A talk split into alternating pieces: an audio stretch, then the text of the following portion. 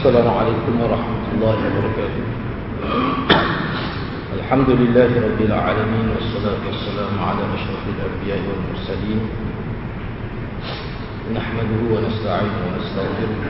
فإن أصدق الحديث كتاب الله. خير الهدي هدي محمد صلى الله عليه وسلم. وشر الأمور محدثاتها وكل محدثة بدعة. وكل بدعة ضلالة وكل ضلالة في النار. وقال رب اشرح لي صدري ويسر لي أمري واحلل عقدة من لساني يفقه قولي.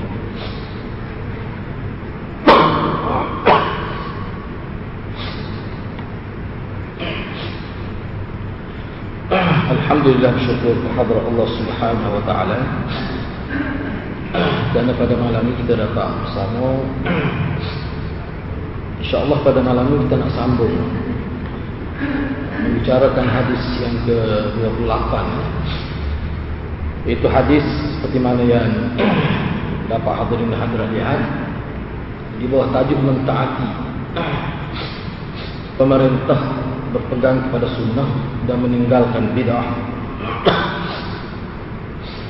yang mana hadis telah kita bincang pada minggu lepas sebahagiannya secara mukaddimahnya InsyaAllah pada malam ini kita nak sambung lagi perbincangan berkaitan hadis yang sama yang saya baca sekali lagi hadis ini untuk peringatkan hadirin dan hadirat An Abi Najih Al-Irbad bin Sarih radhiyallahu anhu قال وعظنا رسول الله صلى الله عليه وسلم موعظة وجلت منها القلوب وذرفت منها العيون فقلنا يا رسول الله كأنها موعظة مودع فأوصنا قال أوصيكم بتقوى الله عز وجل والسمع والطاعة وإن تأمر عليكم عبد فإنه من يعش منكم فسيرى اختلافا كثيرا فعليكم بسنتي وسنة الخلفاء الراشدين المهديين. عضوا عليها بالنواجذ وإياكم ومحدثات الأمور فإن كل بدعة ضلالة. رواه أبو داود والترمذي وقال حديث حسن صحيح. diriwayatkan daripada Abu Najih ataupun Abi Najih Al-Irbad bin Sarih radhiyallahu anhu beliau berkata Rasulullah sallallahu alaihi wasallam memberikan kami nasihat yang membuat hati kami bergetar dan air mata kami bercucuran. Maka kami berkata, Ya Rasulullah, seakan-akan ini merupakan nasihat perpisahan. Maka berilah kami wasiat. Rasulullah sallallahu alaihi wasallam bersabda, saya wasiatkan kalian agar bertakwa kepada Allah Taala, tunduk dan patuh kepada pemimpin kalian meskipun yang memimpin kalian adalah seorang hamba. Dan di antara kalian yang hidup selepas ini akan menyaksikan banyak berlaku perselisihan.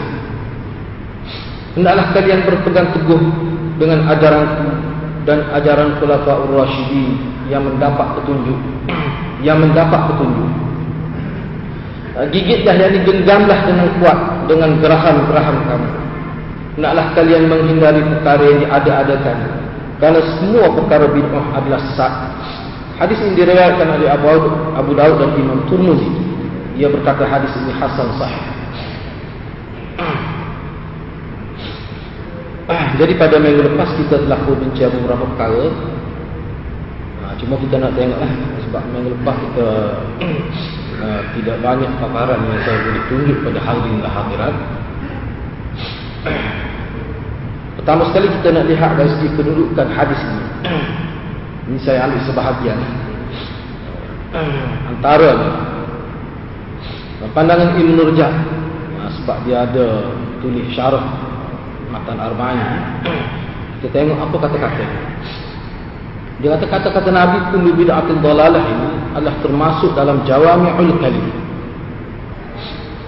Jawami'ul kalim seperti yang sudah acap kali kita bincang bahawa kata-kata Nabi yang ringkas tetapi maknanya luas sedikit ucapnya tapi banyak fahamnya banyak pemahaman yang kita boleh ambil daripada kata-kata Nabi. Dan jawami'ul kalim ini ulama merupakan salah satu ciri daripada ciri-ciri hadis Nabi yang sahih. Ciri hadis yang sahih. Bahkan salah satu kaedah nak mengenali hadis yang tidak sahih yang maudhu' adalah melihat kepada uslub dia.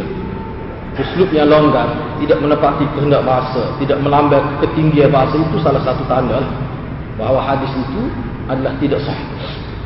Dan waktu itu payah kita sebagai orang awam, payah tahu itu biasanya ulama. Karena boleh dikatakan ulama Islam ini keseluruhan. Kalau kita perhati budaya uh, pengajian mereka, mereka awal semuanya. Uh, para ulama lah yang hebat-hebat, semuanya memperkukuhkan penguasaan bahasa Arab. Sehingga siapa peringkat boleh bersyair, boleh menentukan uh, kesahihan bahasa. Sehingga dia boleh bahasa ini tidak melambatkan bahasa zaman Nabi. Bahasa ini tidak melambatkan bahasa di zaman sahabat. Sampai begitu sekali. Mama penguasa bahasa sebab tu penguasa bahasa ni dijadikan syarat untuk menjadi mujtahid. Seorang itu tidak boleh dianggap mujtahid kalau lemah dalam penguasaan bahasa Arab. Bahkan kita kata Nahjul Balaghah tu yang kononnya diisnadkan kepada Sayyidina Ali pun mana ulama tak terima. Sebab ulama buat kajian bahasa dia tidak menunjukkan bahasa di zaman Sayyidina Ali. Ha, ulama tak terima. Bahkan Yusuf Qardawi dengan tegas dia kata ini bukan kata-kata Sayyidina Ali.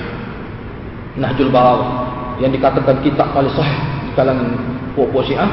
Ah, jadi kitab tu antara ah, garis panduan yang ulama guna untuk menilai kitab itu adalah dari sudut air bahasa, uslub. Jadi hadis ini mengikut Ibn Rujak merupakan usul agama. Usul agama untuk kita tengok betul kan ni agama sebab serupa dengan Nabi ya dia anak agamanya. Tak kena dengan kehendak Nabi menepati kehendak syariat berdasar pada hadis itulah yang diistilahkan oleh uh, dalam pemakaian syariat kita sebagai agama yang tidak serupa Nabi yang bercanggah dengan Nabi yang tidak ada contoh zaman Nabi zaman sahabat walaupun dibuat oleh manusia perkara itu tidak dianggap agama. Maknanya tidak dianggap agama maksudnya tidak diterima sebagai amal yang salih itu maksudnya. Jadi sesiapa yang mereka-reka atau mengada-ngadakan apa-apa amalan yang berkait dengan ibadat padahal amalan berkenaan tidak ada asal dalam agama maka pengamalnya itu dikira ha, tidak bermakna kafir tapi sesak dalam amalan sesak dalam amalan kalau sekiranya bid'ah yang dibuat itu berkait dengan amalan kalau berkait dengan akidah itu ha, boleh jadi wasak akidah boleh jadi kufur boleh jadi batal dia punya syahadah itu Ya benar tu kita akan bincang akan datang lah. Contoh-contoh bid'ah akidah yang pernah berlaku dalam zaman umat Islam ni apa dia? Jadi ulama telah senarai perkara itu. Amalan yang diada-adakan itu merangkumi persoalan i'tiqad, amal perbuatan, amalan perbuatan dan juga tutur kata. Setengah ulama kata termasuk juga niat seseorang. Apa yang tercetus dalam jiwa seseorang itu yang menyalahi sunnah, itu juga dikira sebagai maknanya perkara yang uh, diada-adakan juga. Uh, walaupun tidak dosa, tapi maknanya benda itu kalau dikeluarkan dari itu amalan, uh, dia boleh menyebabkan dosa. Uh, makna umum hadis.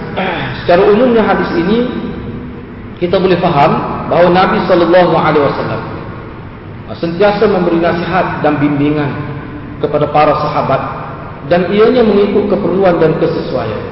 Juga kerana ada hal-hal yang mendesak tanpa terikat pada waktu-waktu tertentu. Dalam banyak hadis kita tengok Nabi sallallahu alaihi wasallam naik atas mimbar ni bukan pada hari Jumaat saja. Pak khutbah sambil berdiri tidak atas mimbar pun ada. Pak naik atas mimbar tidak pada hari Jumaat pun ada. Bila Nabi rasa perlu Nabi bimbing, Nabi nasihat para sahabat, maka Nabi buat. Ini keadaan berdasar pada keperluan. Kalau ada hal yang uh, mendesak, maka Nabi buat. Nah, maknanya yang kita boleh lihat di sini, mana keperluan, tengok keperluan. Tengok keperluan. Jadi ulama sebut, kenapa? Nabi ini sebenarnya, kalau kita tengok Nabi, kajian ulama Nabi ini sebenarnya dia lebih banyak bekerja daripada bercakap. Nabi lebih banyak melakukan. Misalnya dia nak sebut satu amalan, dia buat dulu. Mana Nabi ni dia membudayakan banyak bekerja daripada banyak bercakap. Jadi Nabi tak banyak cakap semua. Sebab dia antara ulama sebutnya syarah pesyarah hadis itu Nabi ni dia bina tak kalau kecek banyak orang kata orang jemu kecek banyak. Jemu kecek banyak. Yang pentingnya buat. Ha, sebab tu Nabi budaya macam gitu. Jadi sahabat dia pun begitu. Kalau kita baca buku sahabat memang sahabat dia tak kecek banyak. Tapi buat kerja banyak. Ha, itu pasti sahabat. Dan takdir Allah SWT memang sahabat Nabi ni seorang yang kuat bekerja, kuat beramal. Ha, itu sebagai rahmat, sebagai mana ujian itu tak ada orang lain. Tidak seperti setengah-setengah Nabi lain. Misalnya Nabi Musa, ah, itu Nabi Musa itu berhadapan dengan rakyat, masyarakat yang kuat protes. Yang kuat kritik. Tanya saja, sakit kepala Nabi Musa. Itu ujian kepada Nabi Musa. Orang agak tu dia tahan. Orang tu memang banyak kacik semua. Pokok banyak Israel, pokok ni lah, pokok uh, rakyat Nabi Musa kita kata. Nah, pengikut dia tu. Banyak soal. Jadi susah lah. Susah. Uh, bekerjanya tak banyak. Tapi kecek tu banyak.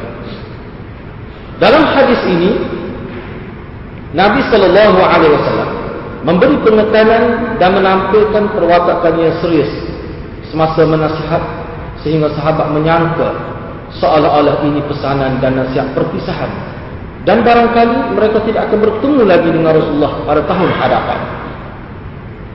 Ini merusingkan dan meresahkan sehingga mendorong mereka meminta Nabi memberikan wasiat yang boleh menjamin mereka selamat dari kesesatan selepas ketiadaan baginda sallallahu alaihi wasallam. Sebab dia tengok gaya Nabi sallallahu alaihi wasallam tu peliklah dengan air muka yang nampak usuh. Bila Nabi bercakap sebelum tu ada dah disebut lama Nabi bercakap sebelum Nabi baca hadis dah vokal. Ha, jadi benda tu sahabat tengok teruklah. Eh, macam mana ni Nabi? Kau Nabi ni sudah nak meninggalkan kita. Macam-macam bermain dalam minda para sahabat. Itulah yang mendorong dia. Minta kepada Nabi supaya wasiat kepada pesan nak pesan apa-apa yang mana boleh menjamin keselamatan kami.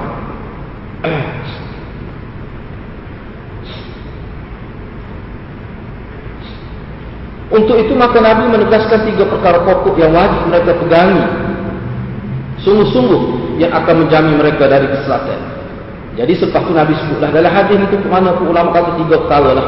Tiga perkara yang penting, yang besar, yang mana perkara inilah yang menjadi perselisihan umat dia di akhirat. Jadi tiga perkara yang dimaksudkan ialah yang pertama sekali mentaati pemerintah. Jadi hak ini kita akan bincang, minggu lepas saya sebut itu secara umum, hak ini kita akan bincang akhirat. Sebab taat kepada pemimpin ini tidak mutlak. Taat kepada pemimpin ketaatan mutlak ini hanya kepada Allah dan Rasul sahaja. Ketaatan kepada pemimpin ini dia panggil taat muqayyad. Dalam istilah ulama, ketaatan ini dia ada dua.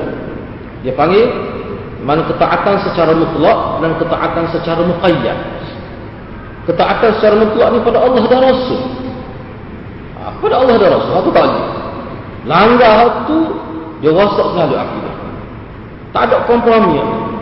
Tetapi kalau taat kepada pemimpin, sama ada sahabat ke, ataupun siapa saja selain Allah dan Rasul, maka ketaatan itu muqayyad dia berkait. Kena tengok dulu pemimpin tu belah mana. Kalau dia jenis taat pada Allah jenis betul ikut sunnah itu ha, kita kena taat. Tapi kalau dia suruh kita dia buat program yang bercanggah terang dengan sunnah dengan akidah dengan syariat dengan akhlak yang Nabi ajar haram kita taat haram kita taat nah, perincian dia insyaAllah kita akan cuba bincang selepas ni ya. Yang kedua, berpegang teguh dengan sunnah Nabi sallallahu alaihi wasallam dan sunnah khulafaur rasyidun. Berpegang dengan sunnah Nabi dan khulafaur rasyidun. Sunnah khulafaur rasyidun. Yang ketiga, menjauhkan diri dari amalan mengada-ngadakan amalan-amalan baru dari agama, dalam agama, khusus yang berkaitan dengan ibadah. Khusus yang berkaitan dengan ibadah. Ha, mana tiga perkara hadis ni Nabi nak takrir, Nabi nak tegaskan tiga perkara. Pertama sekali taat kepada pemerintah. Yang kedua kena patuh. Ikut secara istiqamah sunnah Nabi dan sunnah para sahabat. Khususnya Khulafa'ur Rashidun. Itu kita bincangkan nanti.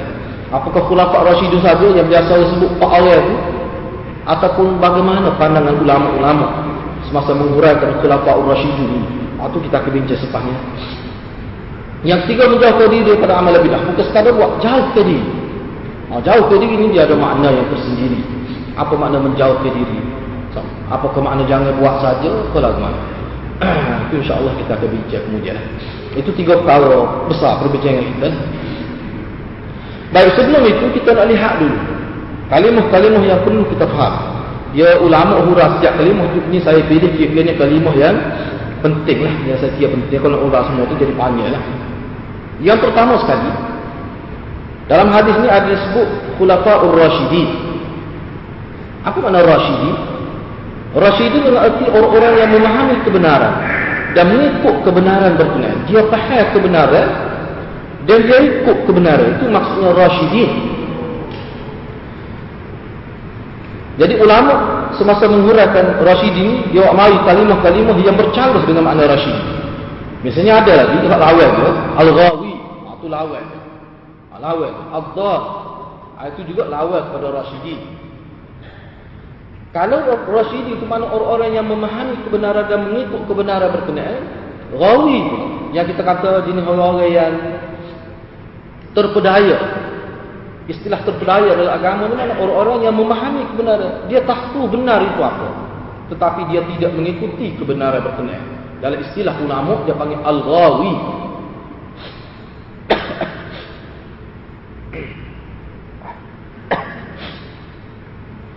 Dalam istilah ulama dia panggil al-ghawi. Tahu kebenaran tetapi tak ikut. Tak sih. Tahu sangat yang ketiga ad-dal dalun orang-orang yang tidak memahami kebenaran apatah lagi untuk mengikutinya? Kebenaran dia tak nampak. Kebenaran pun dia tak faham bahkan dia tak boleh beza apa itu kebenaran apa itu kebatilan. Bagaimana dia nak ikut? Ini lagi teruklah jadi tiga perkara ni kita kena faham lah. Eh, sebab tu Nabi SAW antara banyak-banyak doa. Dia dia suka doa Allahumma arinal haqqa haqqan warzuqna ittiba'ah. Wa arinal batila batilan warzuqna ijtinab warzuqna ijtinab itu antara doa Nabi. Ya Allah berilah peruai beri, berikanlah rezeki kepada aku. Biar aku nampak rezeki dalam bentuk hidayah. Biar beri rezeki kepada kita biar kita nampak yang benar itu benar. Lepas tu Selagi minta biar Allah beri peluang pada kita boleh ikut. Kalau kita nampak benar atau benar kita boleh ikut. Mana kena minta dengan Allah Subhanahu Taala juga. Selain daripada itu, Nabi juga berdoa, Ya Allah, biarlah aku nampak yang batil itu sebagai batil. Dan berilah peluang biar aku boleh menjauhi kebatilan itu. Ha, itu perkara yang perlu sentiasa kita minta Allah. Dan semua ulama dia tak tinggal lepas maya. Baca. Lepas semaya. Bagus kok. Boleh kau jadi dia kita nampak. Kadang-kadang kebenaran ni dia duduk atas masjid. Faham. Dia nak jumpa kebatil dia. Tak paling penting kita ketika kita berhadapkan dengan masyarakat. Kita berhadapkan dengan orang ramai. Kita berusaha. Kalau kita ni pemimpin. Oh tak boleh tinggal doa tu. Kalau tidak tahu. Tak baca doa tu tunggu. Mungkin ya. Dia jadi nampak kok salah tu benar. Oh sakit saya. Kata-kata. Eh. Beratlah rakyat lah tu. Kalau dia nampak gitu. Ha, jadi kena doa sama. Sebab masalah petunjuk, masalah apa ni dia bergantung pada Allah pada hakikatnya. Pada hakikat. Kita minta dengan Allah Subhanahu Taala. Nabi sallallahu alaihi wasallam sebenarnya dia ada hak untuk hak wajib dah hadis semua Nabi minta lah. Nabi amal lah. Padahal kalau kira Nabi ni cukup dah kalau kira. Ha, itu sebagai pengajaran kepada kita. Al-Mahdiyin apa maksudnya mungkin kita panggil istilah kita ni eh. Ha, soal ni pun mana-mana ulama tu dia bahas ni panjang. Hmm? Al-Mahdiyyin yang mana dalam hadis itu disebut sahabat yang Rasyidin lagi Mahdiyyin. Rasyidin dengan makna tadi lah. Ada juga ulama kata Rasyidin dengan erti seseorang itu bertindak dengan betul. Pertimbangan dia betul. Dalam masa yang sama, di samping dia itu sendiri betul, dia sentiasa berada di bawah inayah dan taufik daripada Allah Subhanahu Wa Itu makna mahdiin. Tetapi ulama hura dengan panjang juga. Jadi kita nak tahu lah. Nah, penting kita tahu ini. Secara ringkasnya al-mahdiin itu orang-orang yang dibimbing oleh Allah ke arah ke arah kebenaran. Ini memberi pengertian bahawa yang pertama ikutilah mereka yakni khulafa rasyidun kerana jalan hidup mereka adalah jalan hidup Nabi sallallahu alaihi wasallam. Itu makna yang pertama, Mahdi. Makna yang kedua, mereka adalah orang yang paling kuat keinginan mengikut sunnah Nabi sallallahu alaihi wasallam. Dalam semua perkara dan dalam semua keadaan. Tak ada lah paling kuat ikut sunnah, paling ingin ikut sunnah para sahabat radhiyallahu anhu. Tak ada orang. Yang ketiga, Mahdi juga memberi mereka lah, mereka adalah orang-orang yang paling benar dan paling tepat memahami sunnah Nabi sallallahu alaihi wasallam. Para sahabat ini adalah generasi yang paling tepat memahami sunnah Nabi sallallahu alaihi wasallam. Dan ulama kita kaitkan sebab apa dia paling faham itu adalah kerana bahasa Arab. Kita sebab tu bila sebab tu kita kena belajar sirah. Orang Arab ke style bila bila lahir anak dia dihantar ke kampung ya, untuk disusukan. Itu budaya orang Arab.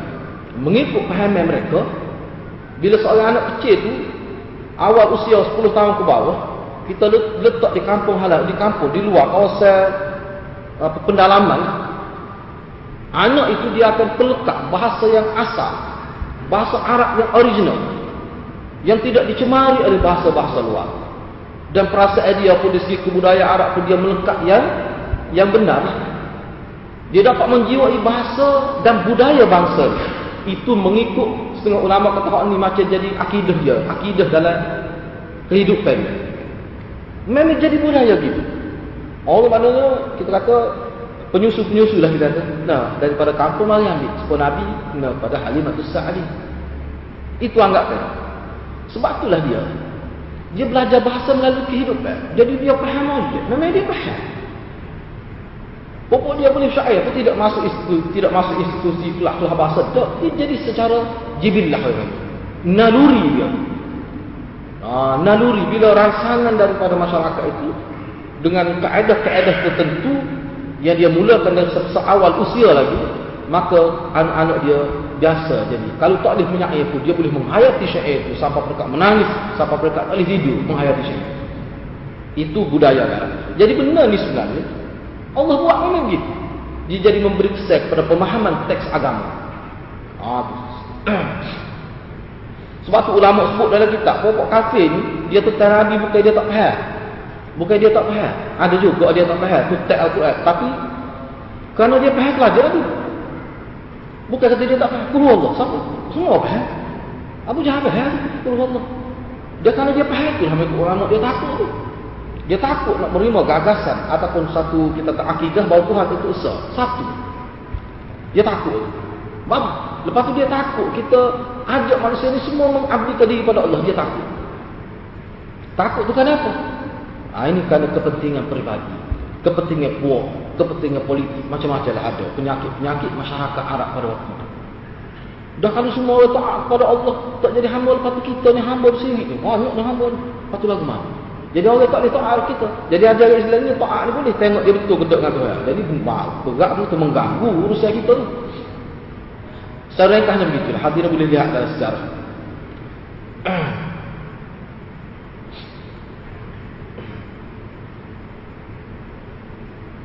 Ayat keempatnya Al-Mahdiyin yang Nabi sebut ini Mengikut ulama juga ini suatu pengiktirafan Tentang kecemerlangan Daya berfikir para sahabat. Yang membezakan mereka dari umat selepas. Ha, ini Mana berdasar pada hadis ini Ulama kata ini suatu pengiktirafan Daya berfikir sahabat Yang membezakan daripada umat lain Walaupun serendah-rendah sahabat Walaupun bila tu hamba sebab kita ni sebenarnya hakikatnya nak syurga lah. Setara bila boleh syurga lah. Kerana dia faham agama ni amal. Dia faham. Dia faham la ilaha illallah tu geria. Tuntut dia supaya beramal mengikut kehendak Tuhan. Itulah dia punya hakikat di sebalik la ilaha illallah Muhammadur Rasul. Dia faham. Sehingga dia beramal, natijah daripada amal dia tu Nabi sehingga Nabi sebut berdasar pada wahyu bahawa dia ahli syurga. Bilal bin Rabah. Ketika dia tidak Islam, dia teruk dia bilang hina hamba. Berhari-hari tiga hari paling kurang disebut oleh ulama. Dia letak di pada pasir siam malam batu atas ada. Kita tengok dalam sejarah bila dia lepas Islam. Bila selepas Islam duduk segar, selesa sikit Madinah dia tunjuk atas belakang dia. Setengah sahabat menangis tengok belakang Bilal bin Rabah.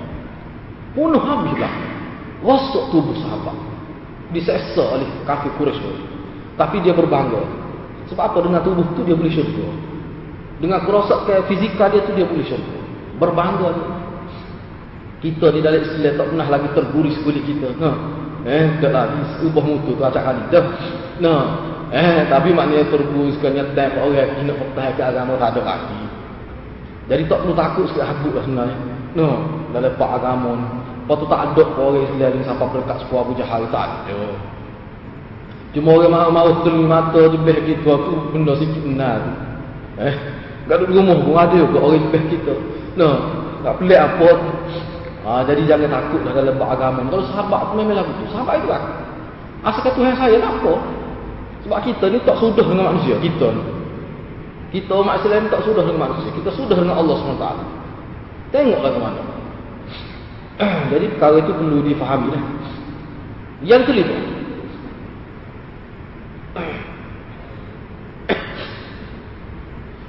Al-Mahdi juga bererti difaham oleh ulama ulama faham berdasar pada mana Al-Quran dan hadis yang lain. Ini juga merupakan satu pengiktiraf lah kepada perjalanan hidup mereka, yakni Khulafaur Rasyidin secara khusus dan pula sahabat-sahabat lain. Perjalanan hidup mereka yang unik dan istiqamah di atas sunnah Nabi sallallahu alaihi wasallam yang menatijahkan ketinggian nilai pemikiran dan pertimbangan yang betul. Sahabat ni pertimbangan dia betul. Ha. Selain daripada itu fakta yang berkaitan lah. Saya sebut sebagai fakta yang berkaitan berkaitan dengan hadis ini. Ulama menyebutkan maksud hadis ini umum kepada Khalifah Rashid, Khalifah Rashidah yang lain, dan tidak tertumpu pada empat orang Khalifah yang awal sahaja. Walaupun dalam hadis ini disebut Rashidun, Rashidun biasa kita faham mana bermula pada Abu Bakar As-Siddiq, berakhir di Khalifah uh, Ali bin Abi Talib, uh, karramallahu wajhahu. Sedangkan ada hadis-hadis lain Nabi sebut mana khulafah, khalifah, istilah khalifah sifat dia dua belah orang. Mana ulama melihat keseluruhan.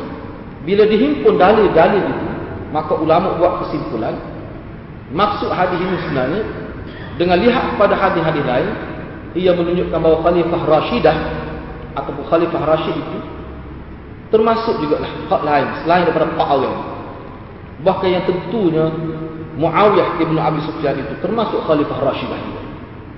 Muawiyah bin Abi Sufyan. Itu ha, itu kia khalifah. Walaupun setengah-setengah ha, banyaklah kita sebut ya ketika keburukan dia Yazid itu cerita yang tak betul Mana hadirin hadirat kena faham Muawiyah ni mana seorang tokoh sahabat besar. Bukan tokoh kecil tu. Kena tengok mal Sebab tu ulama kata Kalau baca buku Sehingga Khatib Baghdadi kata Dalam kitab dia Mengikut kajian dia Semua Fakta-fakta Cerita-cerita Yang menyebutkan keburukan sahabat. Lepas tu tidak disebut Tak ada sebut Tak ada pernyataan bahawa dimaafkan oleh Allah Ataupun dimaafkan oleh Rasul ataupun turun ayat memaafkan mereka. Ataupun hadis-hadis yang menyatakan Allah maaf. Ada cerita sebut tapi tak ada ni semuanya adalah palsu kata Khatib Baghdadi. Mengikut kajian dia. Tak ada. Satu tak ada. Sahabat yang ada sampai peringkat zina tu. Tapi kita kena tengok lah, bila dia, dia bila dia melakukan zina lagu mana tindakan susul dia. Dia berseruah diri dia pada Nabi sallallahu alaihi wasallam. Haddi alayya haddi alayya tunaikan hukum had kepada saya. Ha, mana ada berlaku yang Musa yang sudah berkahwin Nabi rejam sampai mati? Mana benda tu? Itu sahabat. Kesalahan dia buat dia berani. Dia tidak lari pakai sia tak tiada juga dah. Nah tapi dia berani berhadapan dengan masalah itu sahabat. Kita tidak pernah kata sahabat itu maksum tetapi jiwa dia iman dia. Sebab tu dalam hadis Nabi kata kalau nak, uh, kalau nak banding email Abu Bakar ada email sahabat-sahabat lain dalam hadis lain sebut secara umum kata mana email sahabat ni nah, kalau nak uji dengan umat ini tak ada seorang yang boleh tanding ini kalau nak gabung semua iman umat ini pun tidak sama dengan imam sahabat. Khususnya imam Abu Bakar As-Siddiq. Tak akan sama. Banyak hadis ni. Kena dengan sahabat. Banyak benar. Ada bab khusus. Ha, jadi kita kena ingatlah kalau kita baca hadis jangan kita jangan kita faham uh, 30 per, 30 tahun pertama saja. Ataupun pak al khalifah itu. Tak. Semua ulama kata kesimpulan dia tengok keseluruhan dia sebenarnya merujuk pada semua sahabat. Merujuk pada semua sahabat. Tetapi ulama kita tidak hilang punca. Ulama kita tidak hilang pertimbangan. Walaupun dia sebut sahabat tu hebat, tapi dia tetap ada garis pandang. Dia tetap ingat kaedah. Dia tidak hilang pertimbangan. Tidak sampai perekat bila sahabat tu kita angkat dia menjulang naik tinggi sehingga kadang-kadang jadi keliru. Nabi ke siapa dia? Tak, tak sahabat tak Sahabat, cuba tengok. Ulama juga menyebutkan mengikut kaedah syarah Khalifah Rashidah tidak berhak membuat syariat yang bercanggah dengan sunnah Nabi sallallahu alaihi wasallam. Ini kaedah. Tak mungkin. Mengikut kaedah syariat syar Khalifah Rashidah tidak berhak. Mereka tidak boleh buat syariat yang bercanggah dengan sunnah Nabi. Lepas tu kita nak tengok Nabi angkat tinggi kita mau sahabat apa maksud? Sebab tu ulama kata oleh itu bila kita tengok keseluruhan hadis-hadis sahabat oleh itu sunnah Khalifah Rashidah yang digandingkan dengan sunnah Nabi. Ini diganding dengan sunnah. Oh, ikut sunnah aku dan sunnah sahabat aku. Itu ganding, digandingkan dengan sunnah Nabi. Disertakan ikut sunnah Nabi dan juga sunnah sahabat. Apa maksud? Oleh itu sunnah Khalifah Rashidah yang digandingkan dengan sunnah Nabi sallallahu alaihi wasallam. Dalam hadis ini merujuk pada amalan mereka yang sejajar dengan sunnah Nabi sallallahu alaihi wasallam. Kalau kita belajar lagi, kita buat kajian lagi, kita tengok. Ni tak, buat kajian, tak apa. Baca, nama kaji dah. Ha, mungkin kita tahu, oh, sedap bunyi buat kajian. Apa hebat. Nah, dah, baca ulama. Baca ulama, letih lagi kita tengok. Bagaimana budaya sahabat dalam itibak sunnah ni. Tak berlaku ke zaman sahabat, ada sahabat-sahabat kecil, sahabat awal, sahabat atau pihak malik tu, tiba-tiba tersalah buat sunnah. Ada. Sahabat tugas lah.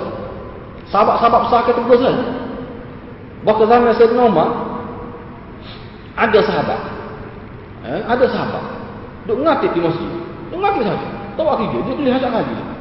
Kenapa tak ada waktu dia? Duk ngati saja. Hmm, dia pergi anak waktu dia kata tak tu aku pukul lagi. Tu, waktu dia. Waktu dia. Sebab bagi sahabatnya dia kata tak ada benda yang paling terkutuk hidup ni hidup saja. Menganggur itu mengikut mengikut ulama mengikut sahabat lah. Dalam pemahaman sahabat menganggur itu tak ada hijau itu ada satu pekerja yang asyar asyarun nas fil alam asyarun nas fil alam manusia yang paling teruk dalam dunia kata sahabat al-batal menganggur tak ada hijau. Tak nak sahabat tak ada hijau. No tak nak sahabat tak ada hijau. Ha, jadi benda paling jelek.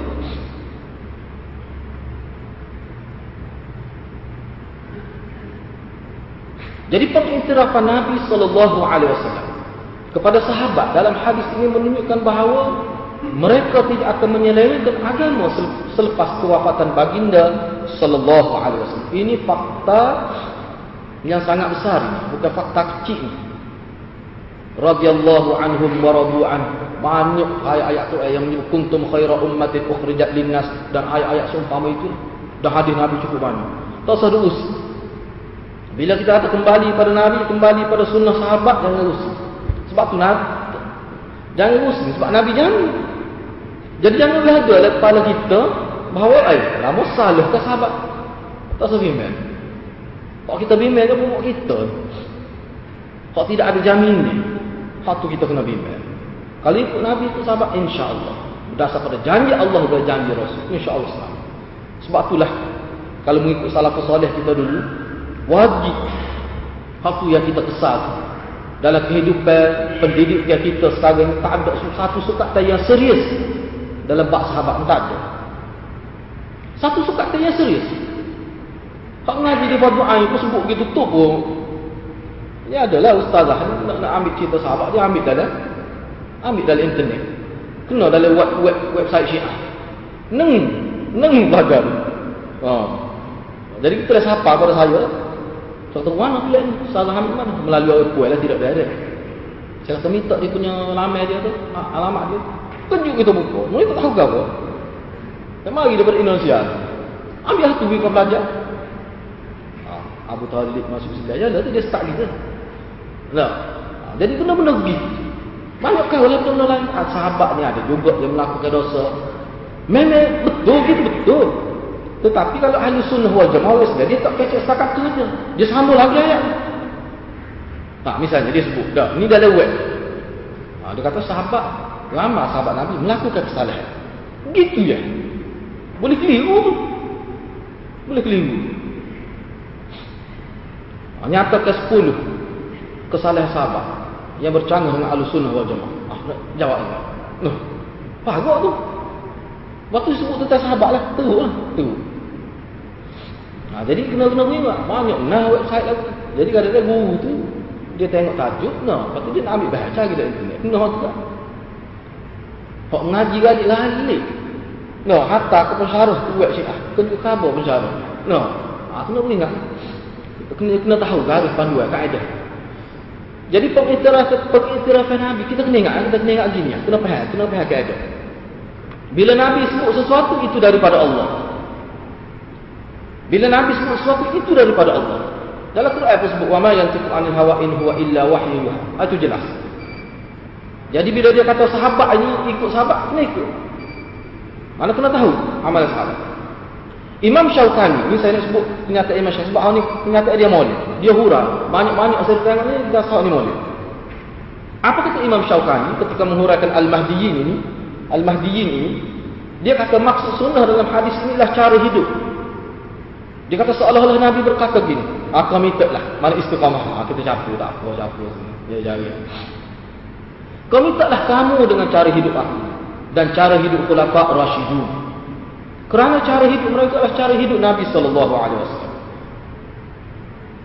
Para sahabat khususnya khulafa rasyidun merupakan orang yang paling kuat keinginan dalam mengikut sunnah Nabi sallallahu alaihi wasallam. Dalam apa keadaan sekalipun. Mereka sangat takut berbeza dengan Nabi sallallahu alaihi wasallam dalam hal yang remeh-temeh apatah lagi dalam perkara besar yang melibatkan usul agama. Kalau kita tengok cerita sahabat ni kadang-kadang orang panggil itibak suri. Ha, ikut secara suri, Nabi tak suruh misalnya. Ada sahabat tu dia rendah, dia lalu ke pokok, dia tunduk. Sebab masa masa Nabi hidup itu Nabi tunduk lalu lalu kepada dia tak kena, moga dia tak tunduk, moga dia rendah. Sahabat lain kata kepada dia, "Mung tak payah tunduk dah." Kalau mengakak gitu kepala aku tak setuh dah. Dia kata apa dia kata. Aku ingat Nabi buat gitu masa lalu. Muka Nabi tinggi, saya normal tinggi, memang kena tunduk belakang tu. Jadi dia tunduk juga. Dia kata aku nak menghayati sunnah Nabi. Walaupun Nabi tak suruh tapi buat gitu teringat pada Nabi. Naknya teringat Nabi. Sebab itulah ulama kata, ingat ke Nabi jadi zikir kalau betul sumpah Nabi. Dia ada pesan kalau betul sumpah Nabi. Buat banyak kalau tak betul, tak serupa dengan Nabi, dia tidak memberi kesan pada jiwa. Tidak memberi kesan pada perubahan masyarakat itu. Tidak memberi kesan pada keberkatan itu. Tak ada. Tak ada. Ha, itu masalah ni bila mahal. Itu masalah itibak sunnah itu sunnah itu kesan dia. Jadi kesan kita ada payah kita nak nampak. Payah kita nak nampak. Kali Imam Ghazali dia sebut antara kesan yang paling bahaya bid'ah ni dia. Masyarakat jadi keras hati. Enggak keras hati, dia tak nampak. Keras hati. Tak nampak lagi mana keras hati.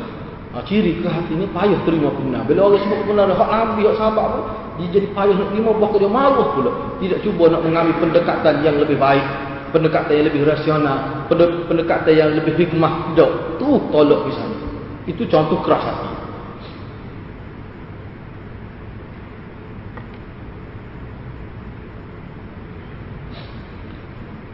Apabila mereka tidak menemui dalil dalam dalam kitab Allah dan sunnah Nabi, maka mereka akan ber, berijtihad berdasarkan kefahaman mereka terhadap dua sumber utama yaitu Al-Quran dan sunnah Nabi sallallahu alaihi wasallam. Ini jelas berdasarkan hadis Muaz bin Jabal ketika Nabi nak hantar dia menjadi duta Nabi ke negeri Yaman kan. Nabi tanya dia setiap kita maklum saya tahu sebut sini ya. Supaya kita maklum. Nabi tanya Muaz bin Jabal, kalau kalau kalau mu tak jumpa lah dalam Quran dan hadis mu mana kalau hatimu masalah. Nak lagu timu masalah. Nabi kata kalau timu masalah mu nak lagu. Nak sesah lagu mana? Dia kata saya akan tengok dalam kitab Allah. Nabi kata andai tak ada dalam kitab Tuhan penyelesaian masalah itu. Mana kamu nak rujuk? Dia kata saya akan rujuk dalam sunnah. Dalam sunnah Rasul. Nabi kata kalau tak ada dalam sunnah aku, saya akan ijtihad berdasarkan minda saya, berdasarkan pemahaman saya terhadap dua sumber itu. Nabi lu dah ada dia. Nabi lu dah ada Muaz. Oh, alhamdulillah Nabi kata. Uh, Nabi pujilah. Ah, selamat kata. Allah memberi taufik pada rasul-rasul Allah, pada utusan-utusan Allah. Dia ni utusan Allah, Muaz ni utusan Rasul Allah. Maknanya Muaz. Ah, gitu. Jadi mana itu pengiktiraf sahabat? Sini mungkin timbul kemuskilan kita nak berhabis ni sebab minggu kita nak bincang lah. Mungkin timbul kemuskilan.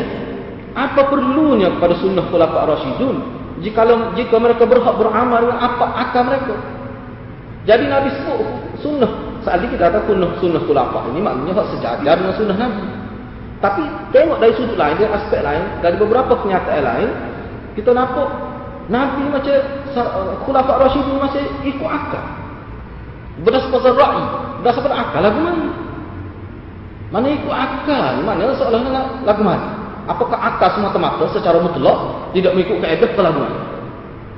Takut ada muskil lagu tu lah. Takut ada muskil lagu ha, Ulama bertimbul kan. Jadi bila kata ikut sahabat, oh, eh nampak serupa dengan Nabi? Ke lagu mana?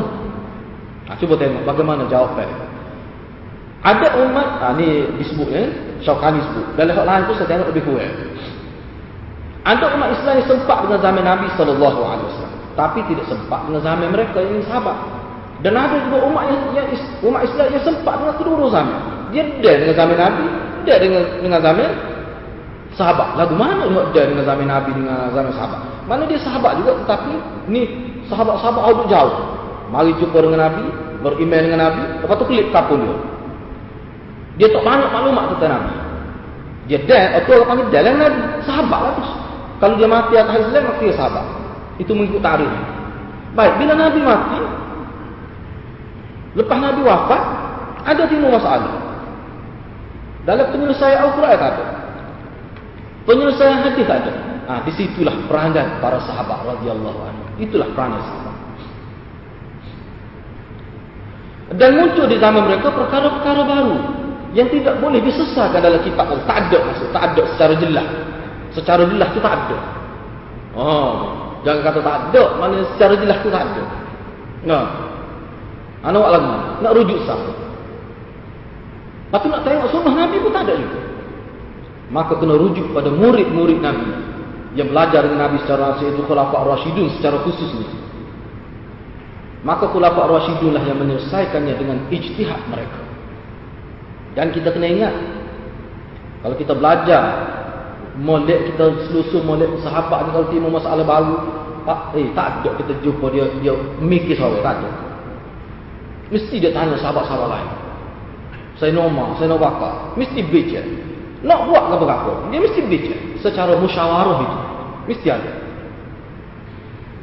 Dalam hadis ini Nabi sallallahu alaihi wasallam mengisyaratkan agar jangan ragu-ragu menerima pakai pendapat mereka yakni sahabat itu dan paling minimum hadis ini memahamkan kita bahawa pandangan dan amalan yang lahir dari mereka yakni sahabat khususnya khulafa rasyidin itu adalah lebih utama dari pandangan atau pendapat orang lain. Paling rendah, paling minimum yang kita boleh faham. Nabi nak ayatnya pendapat sahabat itu dia lebih baik daripada orang lain. Satu paling minimum mengikut ulama. Ha, jadi kesimpulan kita tengok kesimpulan secara ringkas eh? Jadi acap kali Nabi sallallahu alaihi wasallam menisbahkan sunnah kepada dirinya sendiri dan juga kepada para sahabatnya. Sedangkan tidak perlu dilakukan begitu semasa hayatnya. Karena Nabi sallallahu alaihi wasallam adalah mahallul qudwah. Kita kata apa faedah Nabi yang ikut sunnah aku ikut sunnah sahabat masa dia hidup. Sedangkan sahabat-sahabat dia ni tak akan langgar Nabi. Orang tak akan ditanya Abu Bakar kalau Nabi ada. Apa Nabi sebut?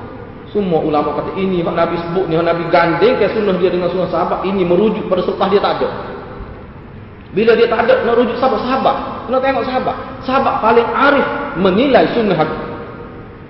Sebab tu Nabi sebut. Digandis sekali masa Nabi itu. Sedangkan kita terbukti para sahabat ni. Kalau selisih. Kalau selisih pendapat di kalangan sahabat.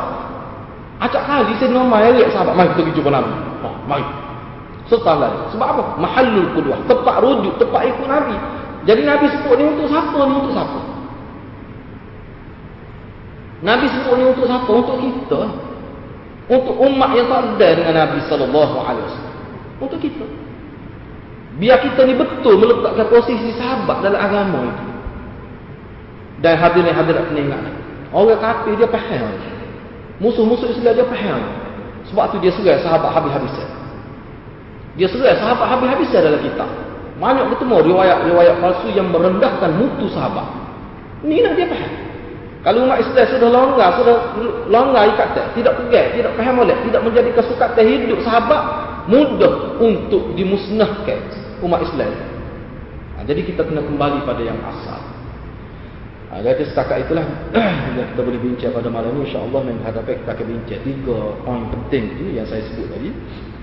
Jadi mudah-mudahan apa yang kita bincang itu boleh menjadi peringatan dan mengukuhkan kefahaman kita dalam beragama ini. Wassalamualaikum warahmatullahi wabarakatuh.